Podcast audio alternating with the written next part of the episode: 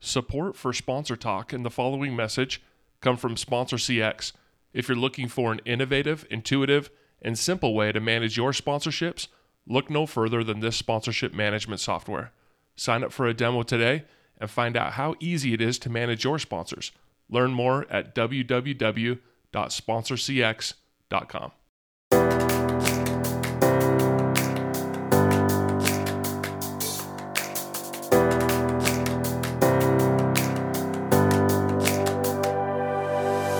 Hey there, and welcome to the Sponsor Talk podcast, where we interview some of the leading minds in the world of sponsorship marketing and discover the various ways and how brands interact with properties in sports, arts, film, music, you name it.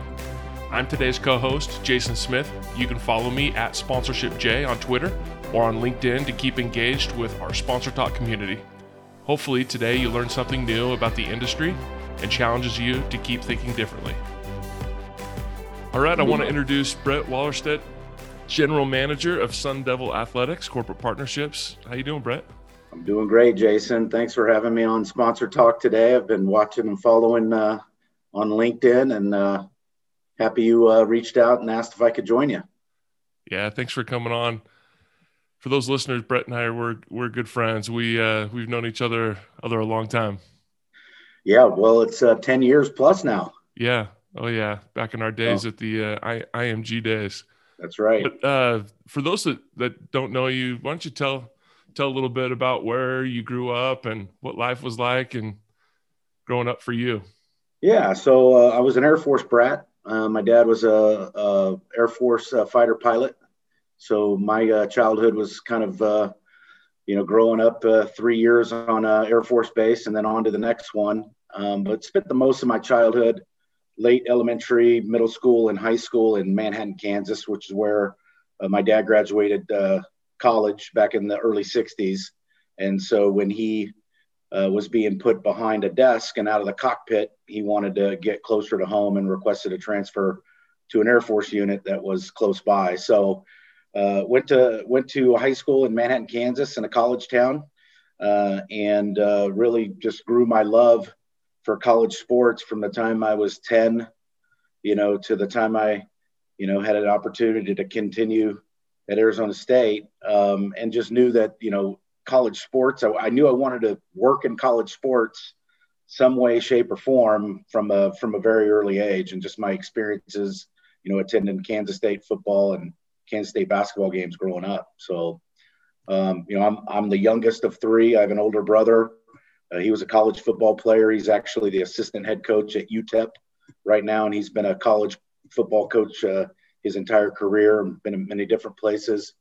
Uh, my sister is uh, is uh, about a year and a half older than me, and she's uh, a career educator, elementary school teacher in Central Kansas. Um, spent her entire career, coach, you know, teaching you know third, fourth, fifth graders. Um, and she's hunkered down in Central Kansas and has been there pretty much since she graduated from Kansas State uh, in the early 90s. So, um, you know, some of my early childhood was was uh, around college sports, and one of the first things my dad did when we got to, uh, you know, we'd been in on Air Force bases in Europe and uh, other parts of the country.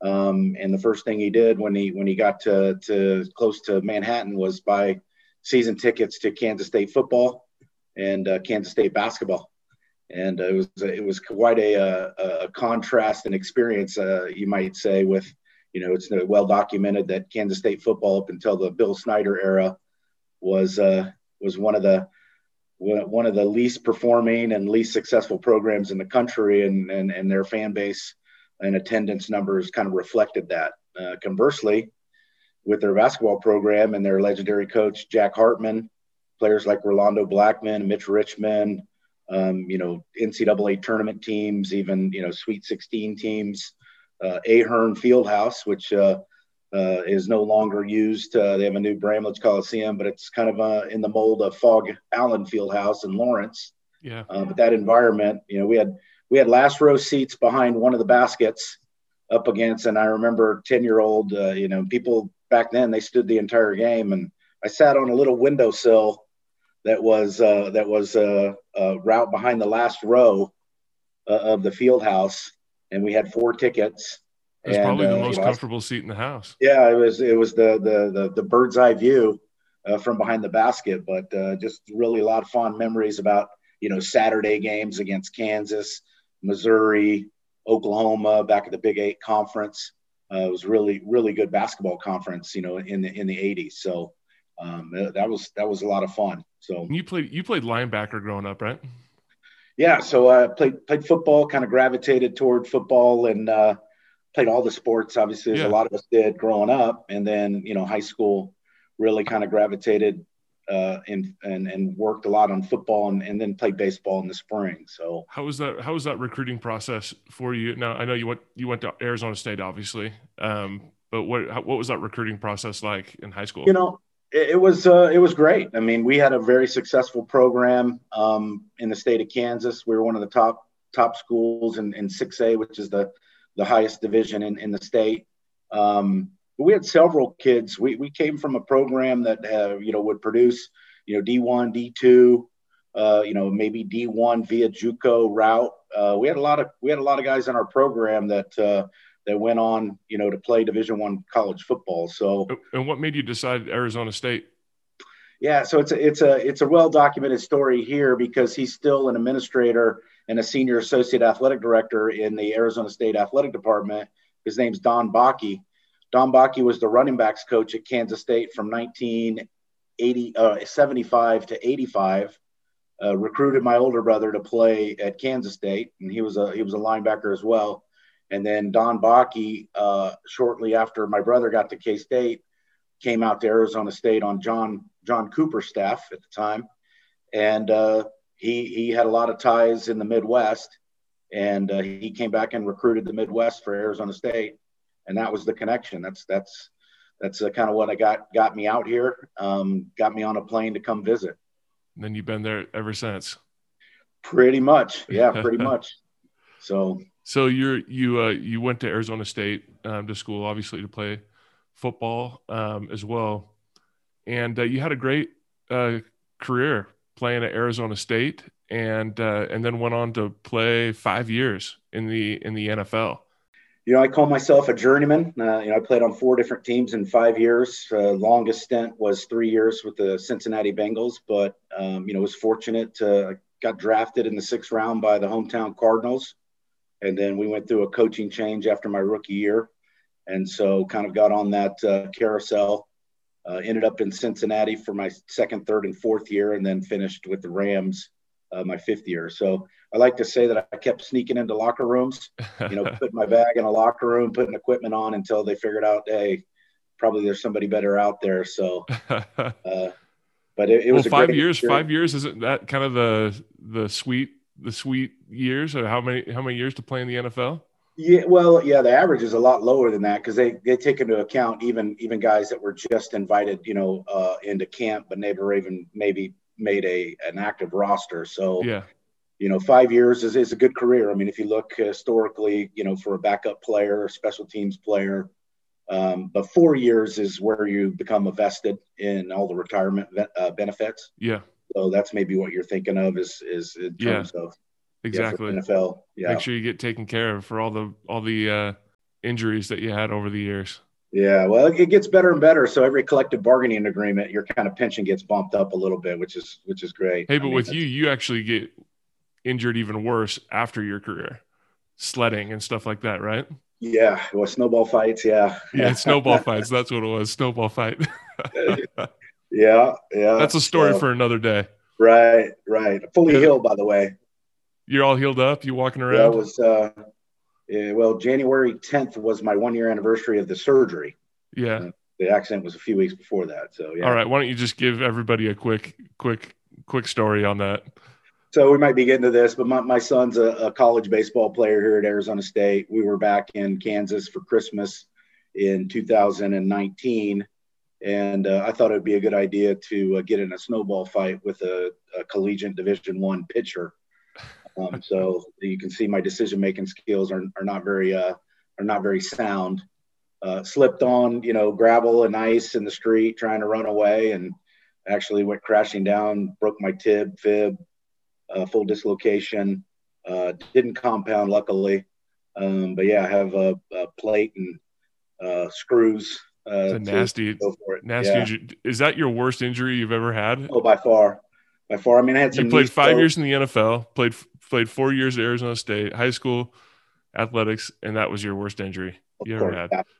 yeah, I mean, I had I had knee scopes and and things like that. That was my probably most extensive surgery. I had, you know, just the meniscus tears and things like that that yeah. I had cleaned up, but yeah, nothing, nothing to that extent. So what was it? What was it like your first your first play going into the NFL? Like when you when they put you in, whether it was like preseason game or whenever, you know. What yeah, was... I mean, I remember my first regular season game more than the preseason games. Yeah. I mean, the, pre, the, the, that first camp was a blur. I mean, you're just trying to make the team at that point, and and uh, you know, I remember a couple of those games. I remember playing out San Diego for for preseason, but I, I vividly remember my first regular season game was in was in the vet in Philadelphia against the Eagles and uh, Randall Cunningham, uh, Herschel Walker, um, and, and, that group. So uh, you know, it's pretty pretty special memory.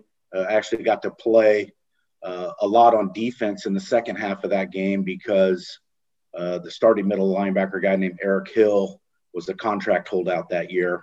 So okay. I played the first three games. I didn't ever I didn't start any of those games, um, but I played a lot of snaps and then the third week of the season, we we hosted uh, uh, the Dallas, the defending world champion, Super Bowl champs, Dallas Cowboys in Sun Devil Stadium um, on Sunday night. It was the TNT Sunday night game of the week back then, and uh, that, you know, of course, that was Troy Aikman, Michael Irvin, Emmitt Smith, and uh, and then that just that stellar offensive line, which was a kind of an indoctrination for me into the NFL that uh, that here, here, here's, here's what it's like to get to play, or here's what it's like to play against Super Bowl champions and Pro Bowlers, right? Yeah, Super Bowl caliber, Pro Bowl caliber players. Yeah.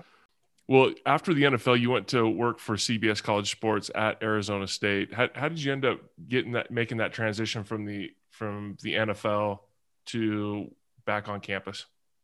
Yeah, so at that time, um, you know, they were the first rights holder uh, at Arizona State and that uh, multimedia rights. And they're the ones that, that ended up becoming Outfront Media too, and, right, and all that, right? Yeah, okay. yeah, exactly. That's that's kind of what they've evolved to today. And back then, even before that, they were a company called Premier Sports. Uh, Premier uh, really dealt with uh, venue signage. There, there, there were three guys, uh, Doug Pascal, who ran uh, the CBS Collegiate Sports and even all the way up to Outfront Media Sports and retired a couple years ago uh, came from American Sign Indicator, and so they they were video board guys and and signage guys in venues, and then they kind of evolved into multimedia. Yeah. Um, but they they were bought by, you know, Outdoor Systems, which was a big out of home company that was headquartered here in Phoenix, um, and then that evolved into the Viacom. Um, Infinity, CBS, uh, and down the road. So I didn't know who I worked for. My, I think I've had, I've been at Arizona State. You know, this is my third stint, and uh, yeah, this was the first stint. We're, we're going to talk about it. So first stint, and you're in your third stint back. Right. So this is 1999. I had okay, finished 99. 90, 98. Okay. Um, so spring of 99. I was introduced uh, by a friend to the general manager um, at the time. Um, and obviously I had contacts with in the athletic department. So as they were kind of building out their staff, I had multiple people that put me in contact with the GM. So I interviewed and came on board as just an account executive. Nice. You're just selling sponsorships for ASU. Yep, this uh, yep. phone book. Uh, here's a funny story. So they didn't have offices for us uh, built out yet, and this is probably May or April of uh, spring of '99. I remember making phone calls. They had us set up in uh, Kevin White's office. So Kevin White was the athletic director at the time and uh, there were three of us, early, early uh, you know, uh, hires, and uh, we, you know, we we had like a part a, a, a, current sponsor list and a phone book and and and some hardline phones. And we sat at his conference table for the first week of until they could get our offices and cubes built out. So sponsorships uh, were done a whole lot different in 98 99 oh. than than uh, they are today how did you end up with with that job though like what connections did you have coming out of the nfl i mean you worked at arizona state so i'm assuming maybe that was a connection there but what was that transition though Uh, yeah, I mean, uh, the uh, there was a guy named Vic Cegles who was a senior associate AD at the time, and Vic's been around. He's finally retired. He was Vic. Vic served as the AD at Long Beach State a few years back. Um, there's a guy named Tom Collins who was a senior associate AD at the time, and then I mentioned Don Bakke. Don Bakke at that time had uh, transitioned away from coaching and was the executive director of the Sun Angel Foundation, which was being brought from an external fundraising arm being brought into the athletic department at the time. Um, and he was transitioning uh, into more of a kind of a sport administrator capacity yeah. within the athletic department. So I really had three, um, you know, and then, you know, Bruce Snyder was the head football coach at the time. I, you know, I had him for my, my senior season and uh, certainly, you know, as we all do when we're seeking employment and looking at opportunities, you kind of use your personal network uh, to, uh, you know, at that time I had really no work experience. I, I don't count the NFL as, as real world, real world work experience. Yeah. Um, so I kind of had a lot of personal references and, you know, didn't, didn't hurt that I was a Sun Devil and, and, uh, you know, a, a known, known former student athlete certainly helped. Yeah. So, yeah. yeah. And you ended up, you, you left, uh, there after, after a handful of years and, and, uh, went to, to work for Sunrio companies. Talk about that transition. Why you, why you decided to leave at that point to go. Yeah, um, so I, go do that. What were you doing? What what was that? What that company consist so this, of? This goes back a little bit um, okay. to my playing days, um, and I had really two passions: sports, and then I had a little passion for real estate. And okay. uh, you know, there were a couple of uh, some of my former teammates that were NFL players. We got involved in some, you know, residential real estate investment opportunities here in Phoenix. You know, just a just another vehicle to place some money and and uh, and do some things uh, from an investment standpoint. I'd actually one one off season I went and got my real estate license um, here in the state of Arizona, um, and this opportunity was with another former teammate of mine from both the Cardinals and the Rams, a backup quarterback from Virginia Tech by the name of Will Furrer, and his marketing company was working with uh, this company called Sunrio Companies in, in Texas. And Sunrio operated a lot like, uh, you know, back then CBS and, and uh, Host uh, and, and those multimedia rights partners. And, and Sunrio's model was to go and partner with developers that didn't have, you know, internal sales and marketing arms. And, and when I say developers, it's more, it was more high end residential golf course communities, lakefront, oceanfront, luxury condominiums. Um, I, I, would say that these were all developers that were successful business people, but weren't really real estate developers and, yeah. and wanted to invest in, in, in, different projects. So that was our niche uh, across the Sun Belt. We had projects from South Carolina to Texas and to Arizona and Nevada. Were you traveling all over the place for that? No, I was pretty much in Texas at that okay. time, and then and then in in Las Vegas. Um, our, our biggest project that we did never came to fruition, but it was a very well known project in Vegas in the mid 2000s. It was the residential development of the Hard Rock hotels and casinos, which was called the Bungalows, Residence, and Flats at the Hard Rock. uh, and it was a mix of bungalows, condos, and condo hotel units.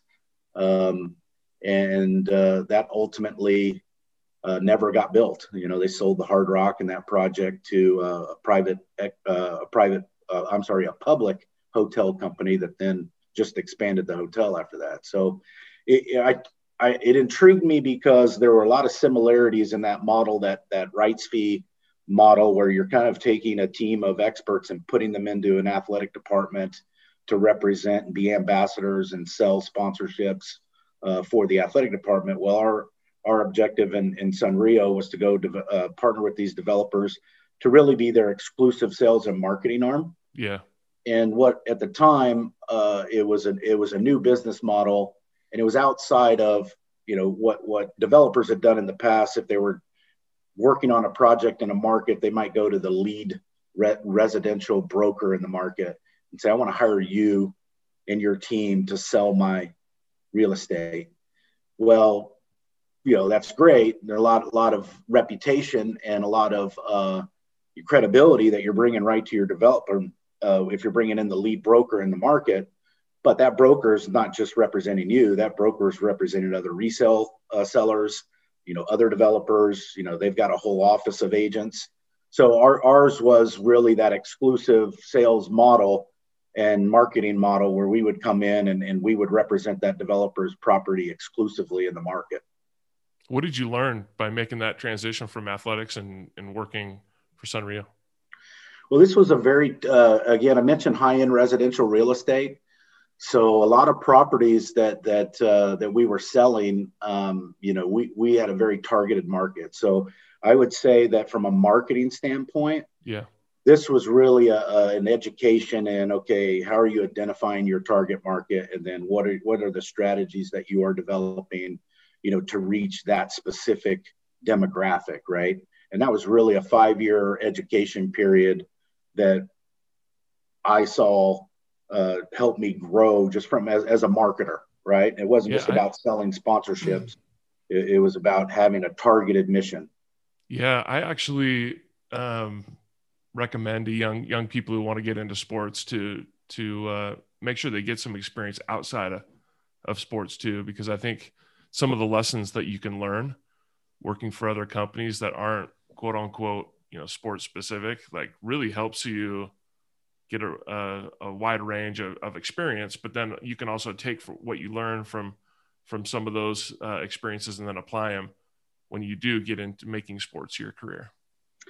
Yeah and, and i would say uh, that's spot on for me because as i came back into sports and not to transition ahead but you know, I got back into sports in in 09 and that was out of necessity. Everyone well documented financial crash and the mortgage backed security. Yeah. Uh, financial. This was markets. your this was your second stint with Arizona yeah, so State. My right? second stint coming back to ASU was really because I, I, I we built up our company to have about 45 employees.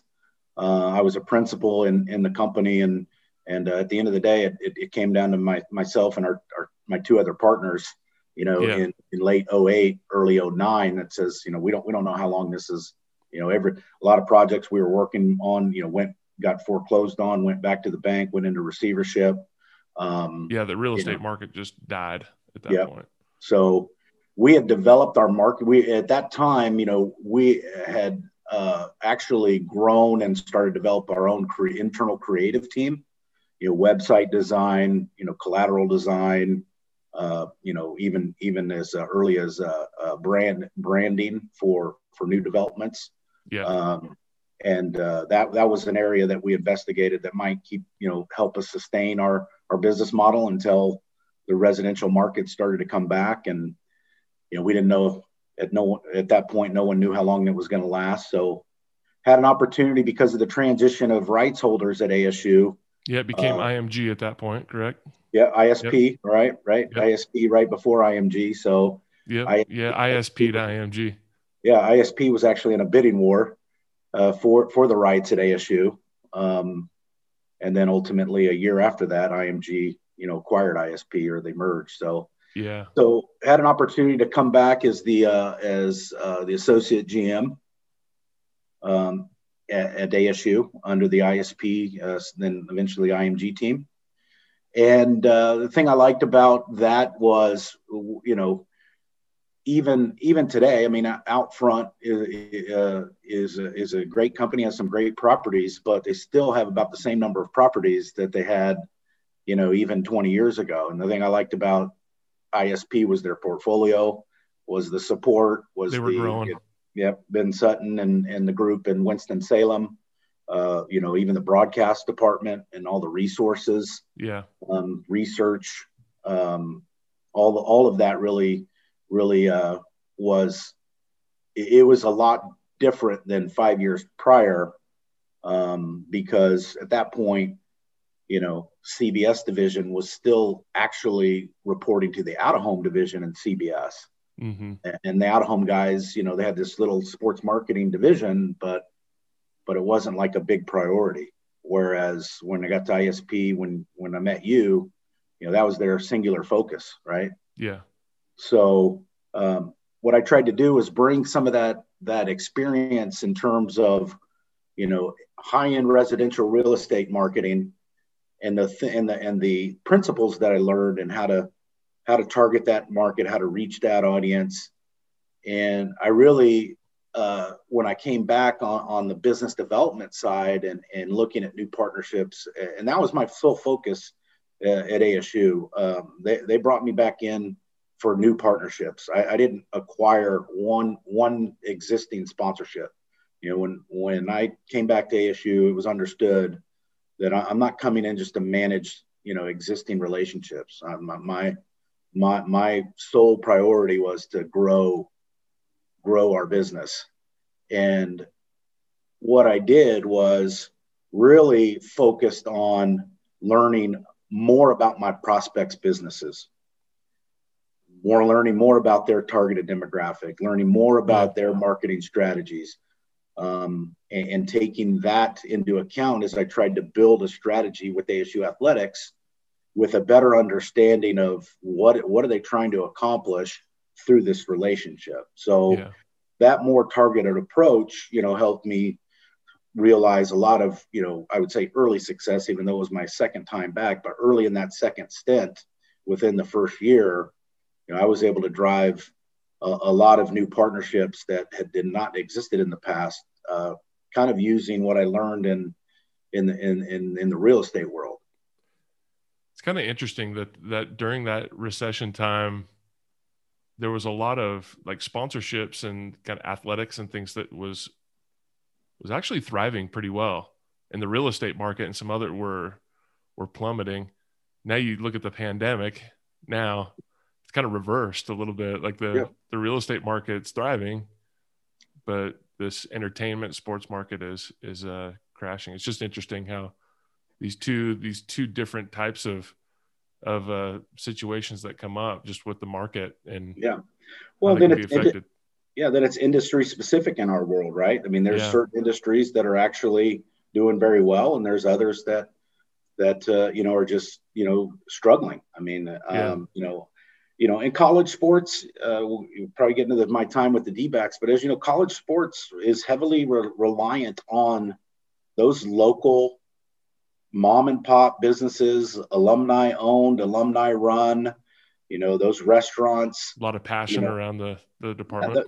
They're, they're not the big, the big national brands, uh, and they don't spend the dollars that the national brands do but if you, you know, in a lot of places, you know, they're the backbone. I mean, they're the consistent, hey, I'm, I'm alum. I have, you know, uh, direct allegiance and alliance to, uh, and, and a lot of them are, are, are donors uh, on top of that. They, they spend marketing yeah. dollars and they give philanthropically. So, you know, those, those are the ones right now, as we all know, are, are in the greatest jeopardy, uh, at least in my opinion. Um, you know, that's not to say, you know, the Coca-Colas, Coors Lights, and, uh, those big sponsors aren't important. They're hurt. You know, a lot of them are hurting as much. But um, you know, when you look at um, our core sponsorship base, th- those are the ones that I worry about the most. Is how how do we get, you know, because that's part of our our core fan base. You know, yeah. it's not just yeah uh, donors and sponsors. I mean, that's their core diehard fans.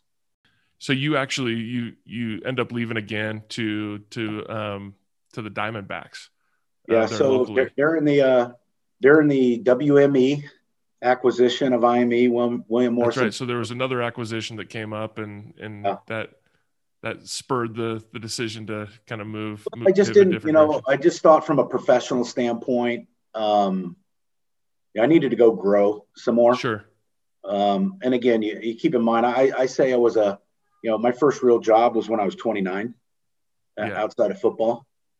Now, there's a lot of things I did in football that I that I use in my you know in my professional post uh, playing career. Uh, a lot of a lot of characteristics and qualities that I developed playing football, but from a from a business perspective, I, I felt I was you know a little bit late uh, to to uh, to to the uh, to the business world, right? So. Yeah. I just there was a great you know uh, the Diamondbacks have a stellar repu- reputation here in town as uh, as a, as an organization that does a lot of things uh, on the business side. Uh, you know, they're they're industry leaders in MLB baseball, and then specifically to their corporate partnerships department, uh, which has you know been taken over by a former GM.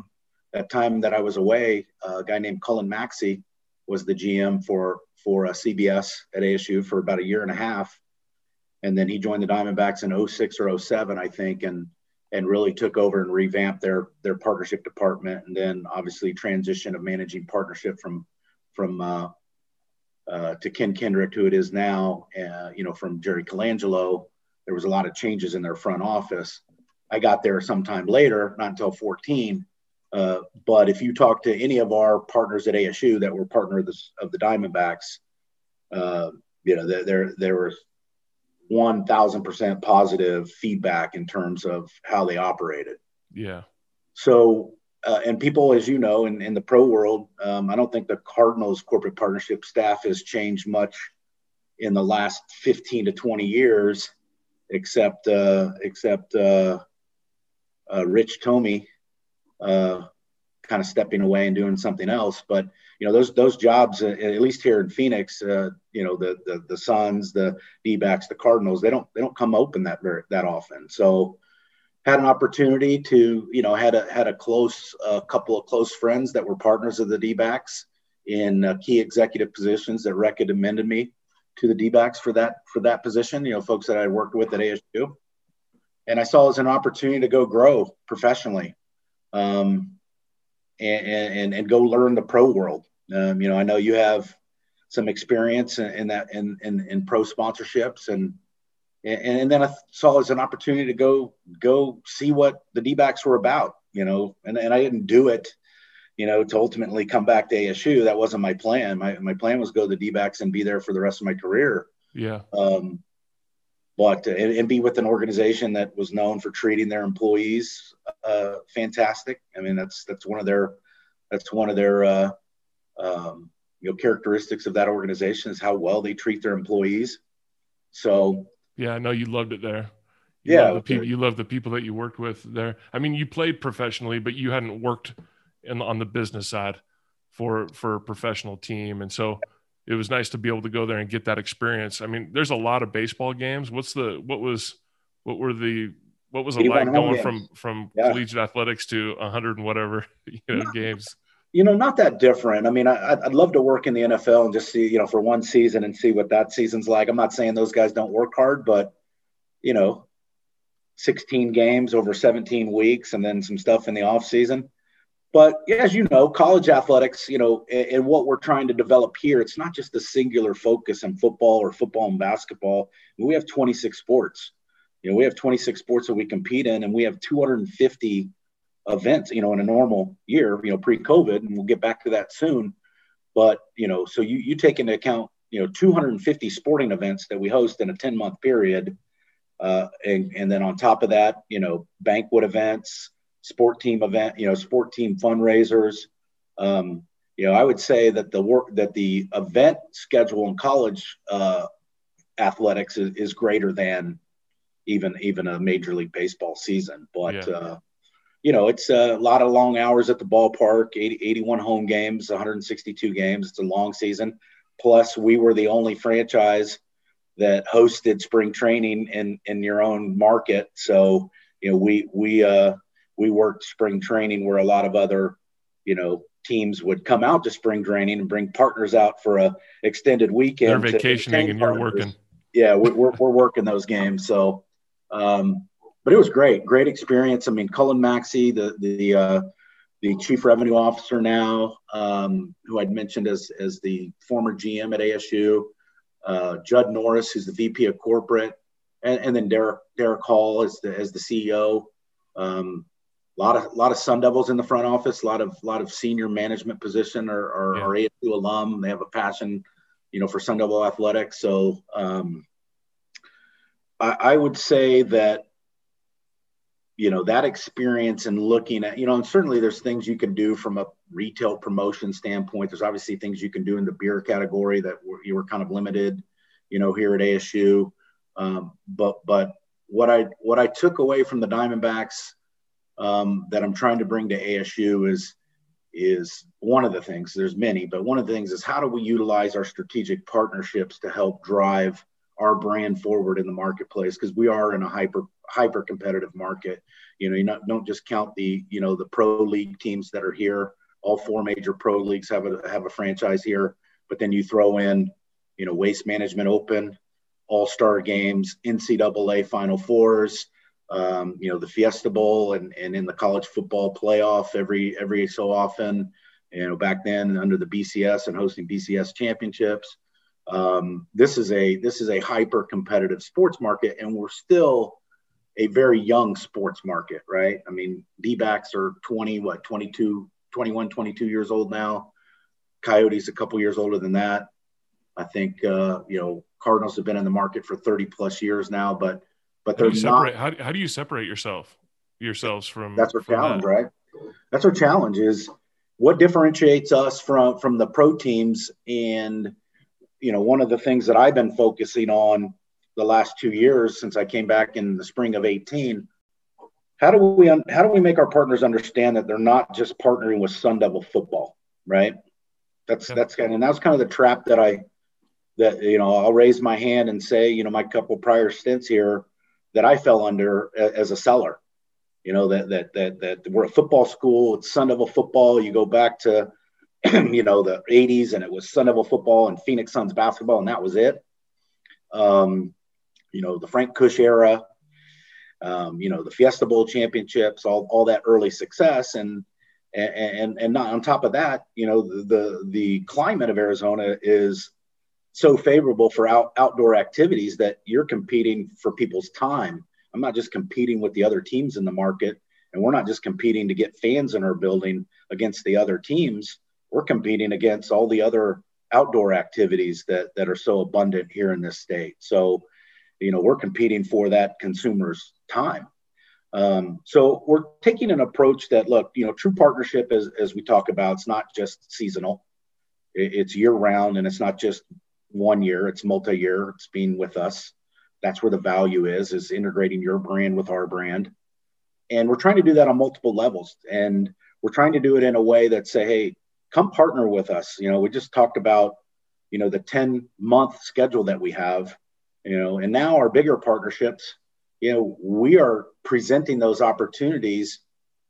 And quite frankly, it's not like you're going to spend double to get all that other access and uh, and um, visibility, um, but it just makes sense, you know. So if you're going out and you're pitching an exclusive deal, why would why would not why would that partner not have a presence in every venue that you have?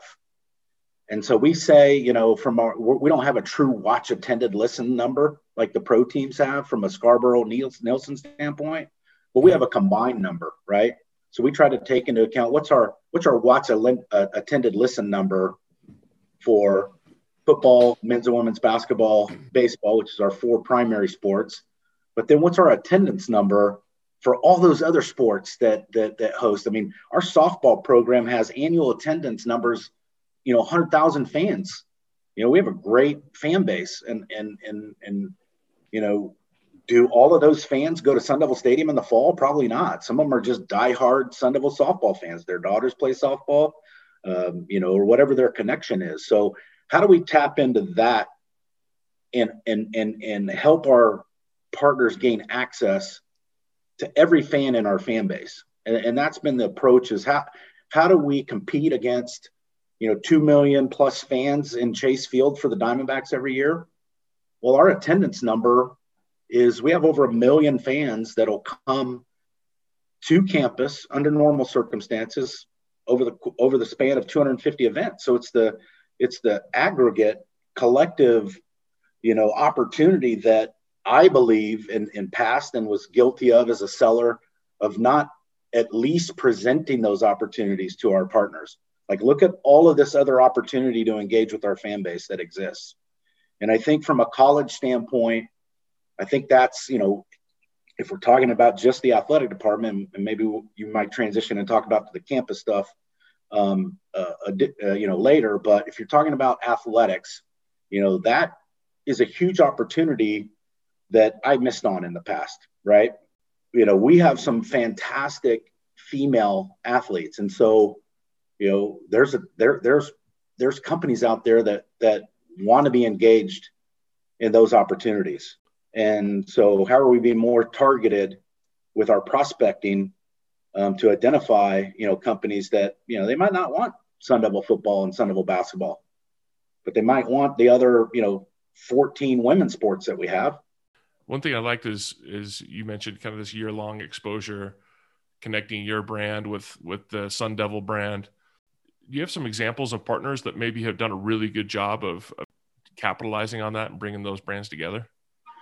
Yeah, so uh, you know, one of them is Gila River Hotels and Casinos, and you know, we had a, a, a prior partner for years, and this has been an evolution dating to my first stint at ASU, where ASU really wasn't the only place that we could have a casino partner at that time was on our was on our radio broadcast and on our radio network. Yeah, they were very apprehensive about bringing bringing you know as they as they rightfully should be. I mean, obviously, you know, fast forward 20 years, it's it's evolved greatly, and it's and as we know, it's it's it's it's as much about the resorts, the amenities, the uh, the hotels, the golf courses, um, as it is as it is the gaming. So um, you know, when we partnered uh, with uh, uh, Gila River back in 2018, the strategy was, you know, they and now they're a partner of the Suns. I, I don't know if you saw that that uh, the Casino Arizona is, yeah. is Talking Stick Resort uh, Arena is coming down. Uh, so they, they want to be the leader in sports in the marketplace. And when we talked through the strategy with them, one of the things that drove a lot of the value for them was was what you know obviously um, having them ingrained in everything that we do so when and again this is one of our biggest partners but if you have a game entitlement in in football right you've got your signage your radio your print your multimedia digital social media and you've got these game entitlements where you're doing on-field recognitions you know, one of the things that they really liked was we, we do a game entitlement for, for them for every sport that we have. Because they know in their community and, and, and, and so much of in their community is, is creating a culture with their youth um, that it's not a matter of if they will go to a four-year college and get a and get a higher education degree. They're trying to change the culture within their community that at an early age it's just expected right? And that's a big challenge for them.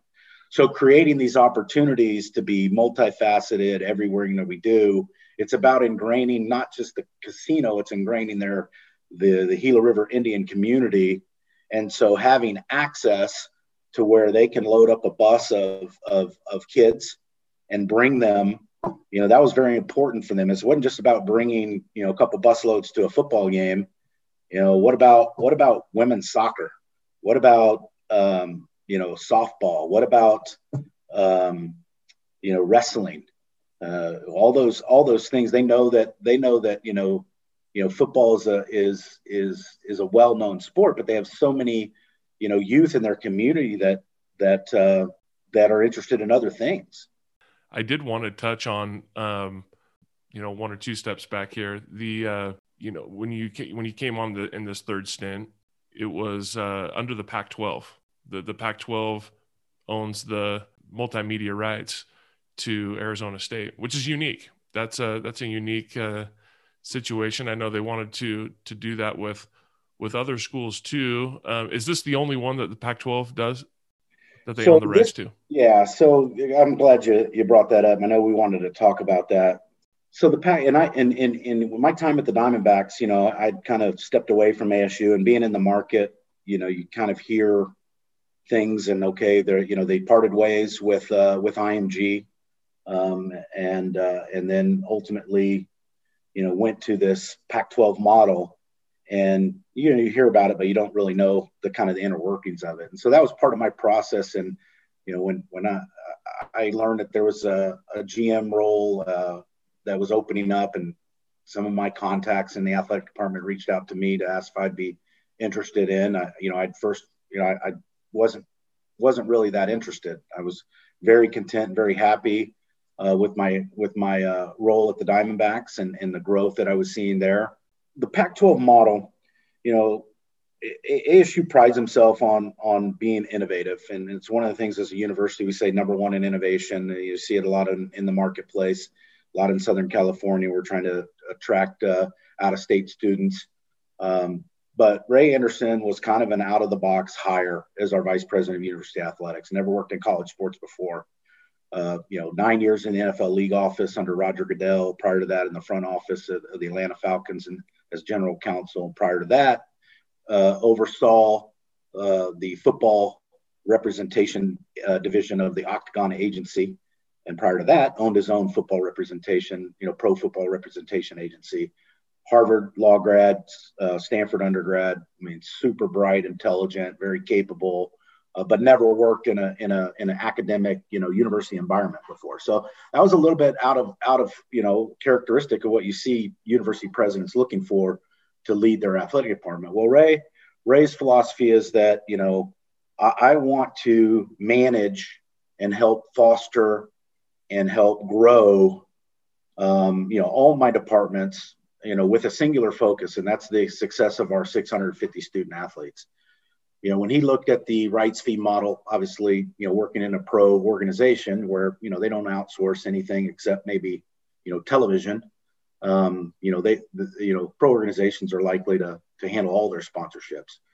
So ray ray was okay with giving up the guarantee right? And that, that was that's always kind of a sticking point with uh with athletic departments. We have this guarantee and you know we I can think that's going to change across the country after the pandemic I was getting ready to say that we can we can we can discuss that a little bit and kind of what that might look like moving forward yeah but ray's thought was look if i if i have to you know for growth purposes i'd rather move away from that model give up the guarantee and come up with something different that's going to help you know drive us all forward when you say drive us all forward meaning every department and every sport, uh, individual sport underneath, you know, Sun Devil Athletics.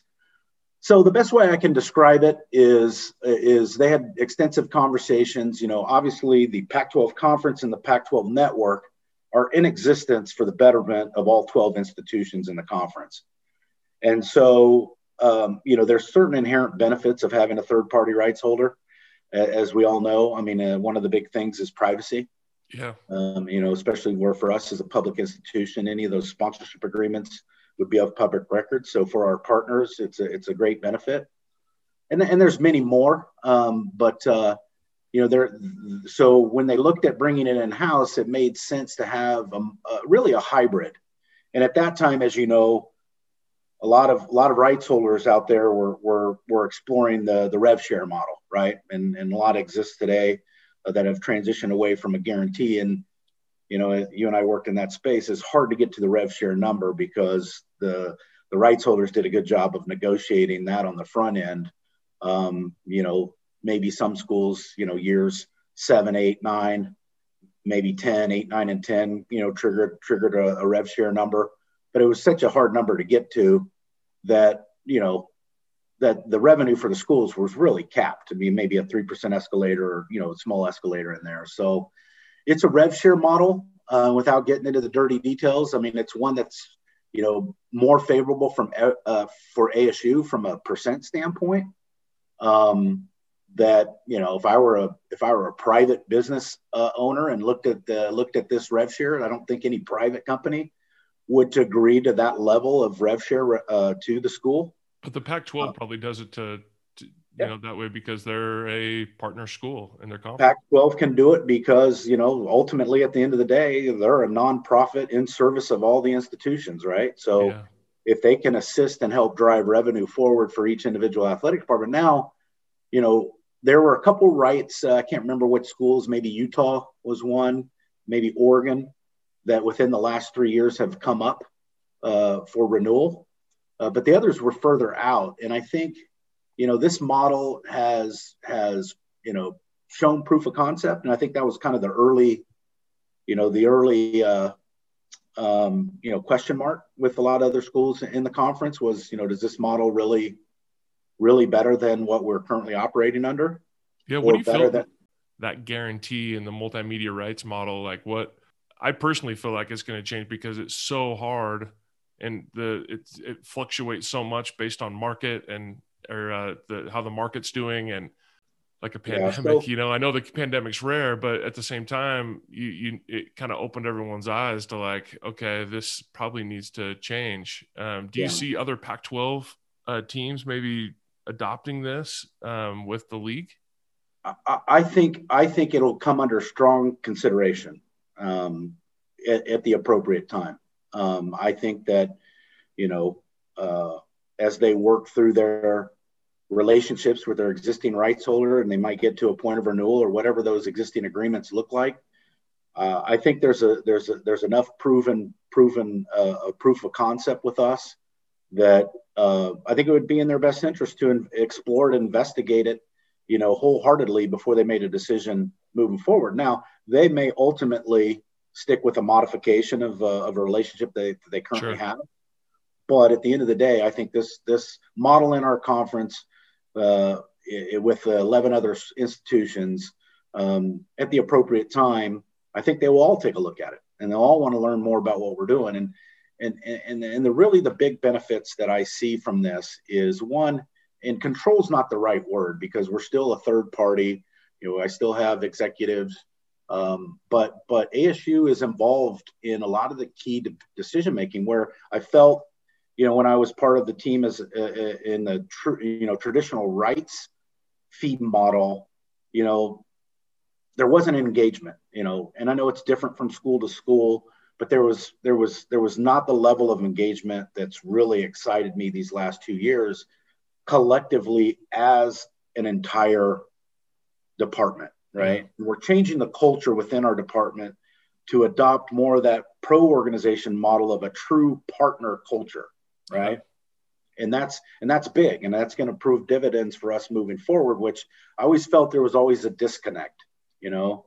Uh, there was always one step removed and, and and we were there to to you know in our capacity you and i we were there to to show a return for our employer on their investment right? Yeah. Whereas now i really believe our department is in alignment with the goals and objectives of the athletic department which ultimately are in in in, in 100% alignment with the goals and objectives of the president's office and the university and so when we talk about a singular focus, you know, a lot of what we talk about in our department is how are we helping drive the initiatives of the athletic department, which is the success of our 650 plus student athletes and our 26 sport teams that we compete in. Yeah. That's our focus. That's why we're here. That's why we work in, in, in, in college sports. We might have felt that same way before in the past, or I might have had those same feelings. Um, but it's just a different sense in the way that this model has been developed that really from a collaboration standpoint internally in the athletic department but also collaboration with other campus departments like alumni association uh, other biz- other schools on campus um, the knowledge enterprise the asu enterprise marketing hub um, you know that that from a holistic standpoint um, is opening up doors that that uh, that I think ultimately in this in this sports college industry that we're in to drive this business forward. That's you know that's that's why you see Learfield IMG Campus Plus division. Um, that's why you see um, JMI and, and, what they're trying to do with with campuses and, and, and athletic departments. Because ultimately, at the end of the day, you know, I think in our industry we've been caught in the trap of hey, you're partner with Sun Devil Athletics right? Where whereas now, you know, we're, we're trying to you're partnering with ASU. It's not just the athletic department. You're partnering with the university, the largest public university in the country, four physical campuses here in the market. I mean, the economic impact that ASU has in the Phoenix market from what it had 20 years ago is is spectacular and it's and it's still growing. So the you know the partnership doesn't just stop with athletics with us. The partnership is you're partnering with ASU. Um, and I think that that's been missed here in the past. And Brett, you you uh, this past football season, you had uh, four football games, right? Uh, the Pac-12 started a lot later than the rest of college football. Um, you did have some some teams and and athletic departments that canceled their football season altogether. Some some delayed till the spring. Um, but you had one home game. Um, obviously, you had that great away game against Arizona that you just annihilated them, which probably made up for everything for the entire year um, in that rivalry game. But uh, from a sponsorship standpoint, what what was it like to manage the partner your your partners during that during that time with with uh, just one home game?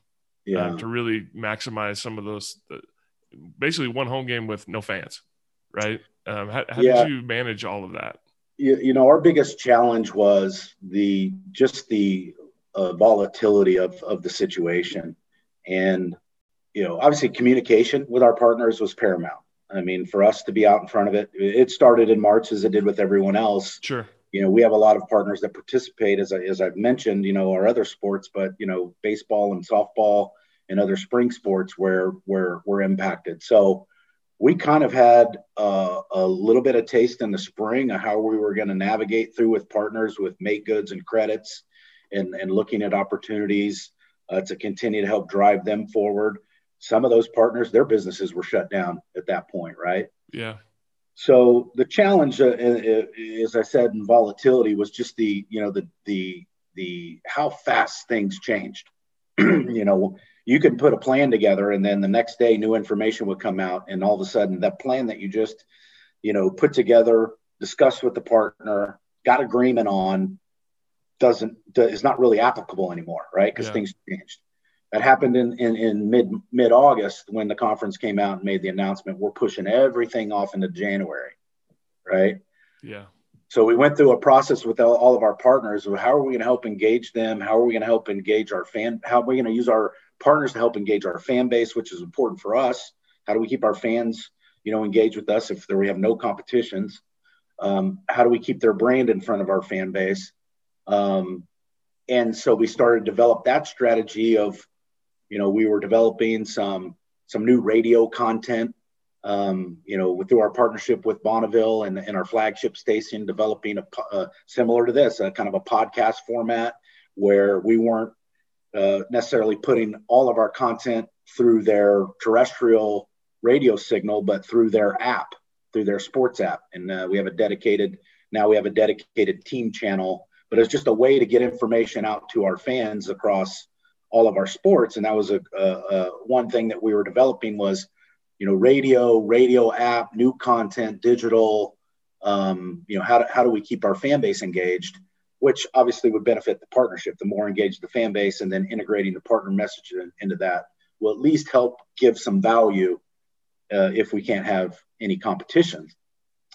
Then, you know, shortly after that, maybe four weeks after that, it changed from the Big Ten then announcing they're going to they're going to start in early October. Well, yeah, I, I would say this. I mean, from a conference standpoint, uh, I understand wholeheartedly why they made the decisions when they made the decisions, the medicine and science behind the, the decisions they made, and and and one of the big things that's not it's documented but maybe not talked about enough was was really the uncertainty around the heart condition and the myocarditis and what that meant for young, you know, uh, long-term effects, you know, of, of COVID uh, positive cases within your your student athlete population, and, and, the conference was super conservative as it related to, you know, making sure that these student athletes, you know, come out and and and don't have any long term effects uh, with their heart.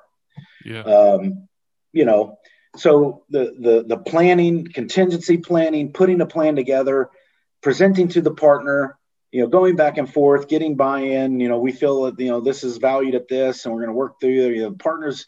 You know, I say we had two two ends of the spectrum because you had different industries that were impacted differently. So one end of the spectrum was, you know, we just need to press pause right now. We can't do anything. You know, we we, we just kind of need to get through a few more months for our business to understand kind of how this is going to impact us and what we can do. Um, and then the other, and then we had other partners that said, you know what, count on me. I'm spending 100% of my commitment this year. We're going to figure it out from a value standpoint. Whatever the shortfall in value is, then we'll address in future years. Yeah. So again, two spectrums of, of you know, we have about 100 partners and you know we're having 100 different individual conversations because they're all all the partnerships are different most of their industries are different most yeah. of them being impacted differently um, so the challenge was we got into this cycle where you know, we'd plan, plan, plan, get agreement, get agreement, and then things would change. Yeah. Right. And so when we got into football season, we had put the plan together for football, had the game in early uh, November with the idea we were going to play seven games and then potentially maybe an eighth with the bowl game. You know, prior to the season, that was the thought. Well, we get hit with COVID and within our program, and uh, you know we're, we do not play for three weeks after that. Yeah. So, you know, we had all the things that you see that other venues are doing, you know, the seat kill banners, the TV visible signage, all of that stuff added. We paid the expense, uh, you know, thinking that we'd have three home games, potentially, you know, a fourth. You know, that seventh uh, Pac-12 conference game was always seen as a floater. The idea was if we played six, and we got to the Pac-12 championship, then then the number two team in the South would play the number two team in the in the North, you know, on that on that seventh week of uh, of the modified season. Well, there were so many cancellations within the conference that by the end of it, they looked at that last game of just trying to, you know, trying to offer an opportunity. So we ended up getting one home game.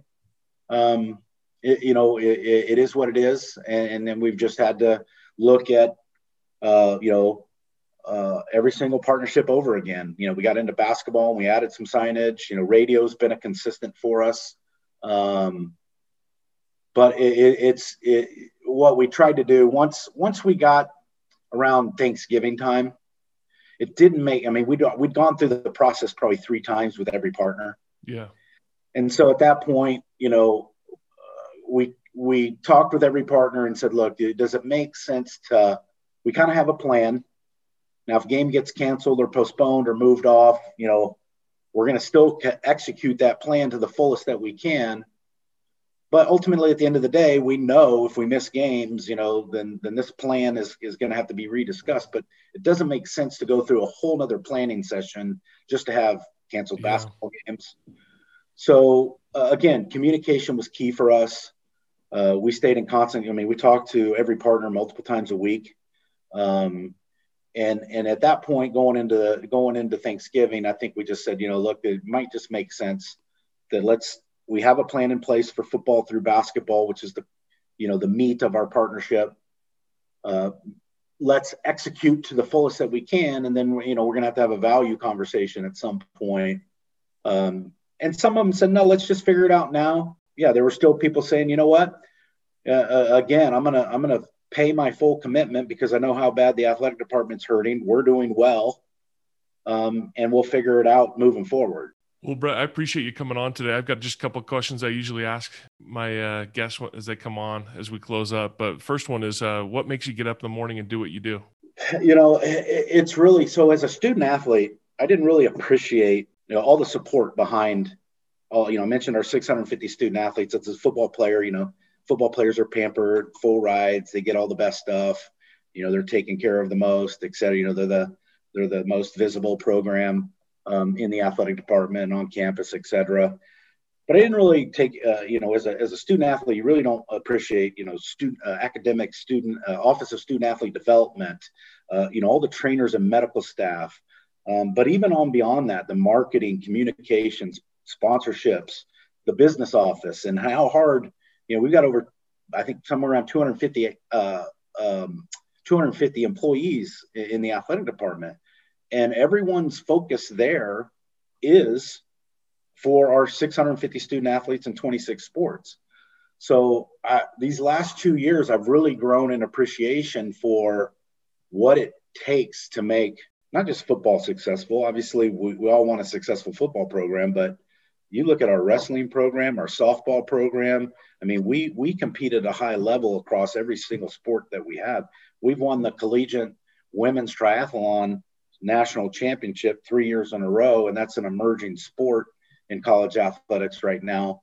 And ice hockey, people people don't even know we have an ice hockey team that made the Frozen Four, uh, you know, uh, NCAA tournament in their third year of being a Division One program. They were on. They were going to be selected for a second year in March before the season was canceled. They instead of sitting on the sidelines because we're an independent, they went to the Big Ten and said, you know what, we'll play 28 matches on the road this year. They're playing a 28 game ice wow. hockey road match. Yeah. I mean, that's a gauntlet. I mean, they're playing against the best hockey programs, and you know, Minnesota's number one in the country, and you know, we've beat them on, on, one occasion or two occasions, and we've we've taken them within a goal of every other game that we've played them. So, and that's and that's you think about these 18 to 22 year olds that are trying to manage their studies and their schoolwork, the uncertainty of this virus that's going on. And our ice hockey team said, screw it. We're going to go play a 28 game schedule inside on of the, the Big Ten yeah. and we'll play it on the road for, yeah. for, for three months. What drives me uh, beyond just the sponsorship world and the passion that I have for sports marketing is my you know career path it's really you know how we're making a difference to help the success of these of these kids and, and our sport programs. And, and I think that's why you know we all ultimately get into college sports. But you know, as a former student athlete, as I said, I you know, I, I didn't know. I kind of went through, you know, four years here and, you know, just I kind of did my thing and tried to have as much success I can and really didn't understand, you know, everything that it takes to to make it successful. So yeah. That's my really? passion. I mean, that you know, that's what that's what I want to do for the rest of my career, and be here at my alma mater is is uh you know just kind of a cherry on top. Really quickly, last question: If you were listening to this podcast 20 years ago, what do you wish you knew then that you know now? Oh man, oh, that's a long list, brother. That's a long list. I mean, choose your you know, top one. Top one. Yep. Uh, I, I think what I wish I knew 20 years ago, and again, this kind of is the end of the same. Uh, you know, how how do we drive ASU forward, right? If that's my focus now, and I knew that I was going to be here 20 years ago, where I'm sitting today. it's all those things that we've talked about, like what what's our differentiator of, uh, of of working with ASU here in the marketplace and in the state you know how do we how do we deliver that message effectively and and help you know corporations that want to support us understand what the true value is and, and what and, and how they impact? Again not just the employees how their partnership impacts the success of, of these of these athletes and these programs. You know we all get wiser with age and we all learn through experience. Um, and it's been a unique path for me. I've been fortunate working in this industry for over 20 years and all in all in one market, which a lot of people, you know, don't get the pleasure of saying. They have to move to different teams and different schools as, as they kind of work their way uh, up their, you know, professional career path. So, I'm very blessed and fortunate to to say this is my hopefully third and final stint uh, with ASU, and and uh, and good news from Ray Anderson earlier this week. I don't know if you saw it. He kind of came out publicly and said, you know, although he's flattered to be considered a, a candidate for the Pac-12 commissioner job, he's yeah. he, he, he's uh, passionate about uh, Arizona State athletics, and, and uh, you know he knows we're we're on a great path, um, and uh, there's a lot of work to do, and he's he's committed to uh, the future and our future success. So. Brett Wallerstedt, General Manager of Sun Devil Athletics Corporate Partnerships. Brett, thanks so much for coming on the podcast today. Jason, I appreciate it, man. It's always great to see you. Looking forward to when we can uh, shake hands in person, hopefully somewhere soon down the road. Thanks for listening to today's episode. Make sure to follow us at Sponsor Talk on Twitter and at the sponsorship space on LinkedIn and join our community if you're interested in learning more. Thanks and have a great day.